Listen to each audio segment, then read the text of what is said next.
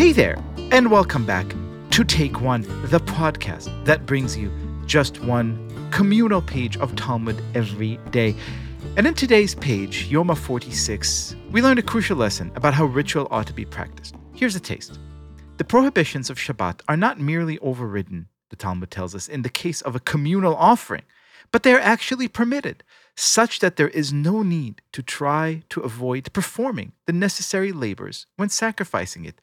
Therefore, its end also overrides Shabbat, teaching us that Shabbat itself has a deeply communal component, teaching us that tradition cannot be practiced alone.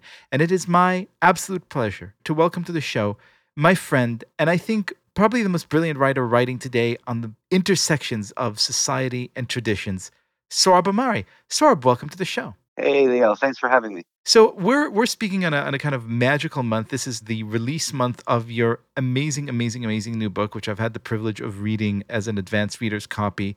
It is called The Unbroken Thread, and it's really, really about well the thing that we're talking about today, right? The notion that communal practice is never a solo act, right? Right, by definition. And obviously, I, you know, I'm not Jewish, but this question applies to people of faith across denominations and across faith traditions. To set up the book briefly and show why it directly addresses the astute point that you were just making, basically, it's a book I wrote for my son. He's now four years old. He was two when I started writing it.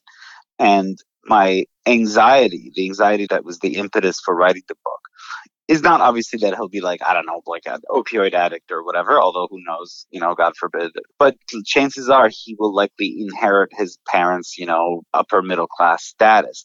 My nightmare is that he'll inherit that status and basically just spend his life in a kind of purposeless decadence with a lack of moral purpose, unmoored, untethered from any sense of obligation to the past, to memory, to God, but just sort of chasing after his own yearnings, getting ahead career wise, and otherwise keeping his options open, quote unquote.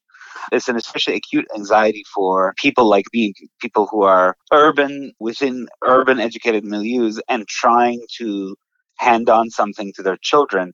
And that act of handing down, and tradition, etymologically, tradition literally means to hand on there's a risk that it becomes just another lifestyle among others that you could choose as a liberal subject in our day.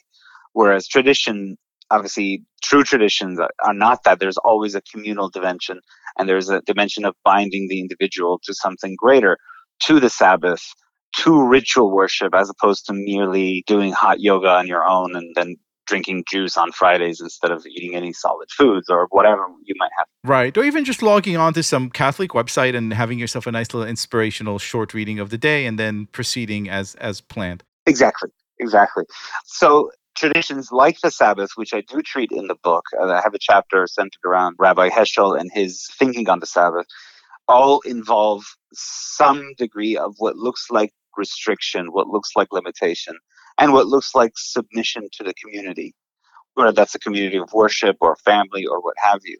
And what, what we see is that paradoxically that limitation that submitting is a source of freedom is a source of liberation and the loss of those barriers the loss of the community the loss of a sense of ordered continuity which i think is very important especially in the jewish tradition not just religiously but as a matter of peoplehood the loss of that sense of ordered continuity actually makes you less free, less happy, and kind of miserable. Well, and as everything from today's page of Talmud to your wonderful new book remind us, we are happiest and safest when we practice our traditions together in community. Sohrab, I am very grateful to you for being my guest today and also want to invite everyone listening to join the two of us in conversation on Tuesday, June 1st. Link to the Zoom event will appear in today's show notes. Thank you so much for being our guest. Thanks, my friend.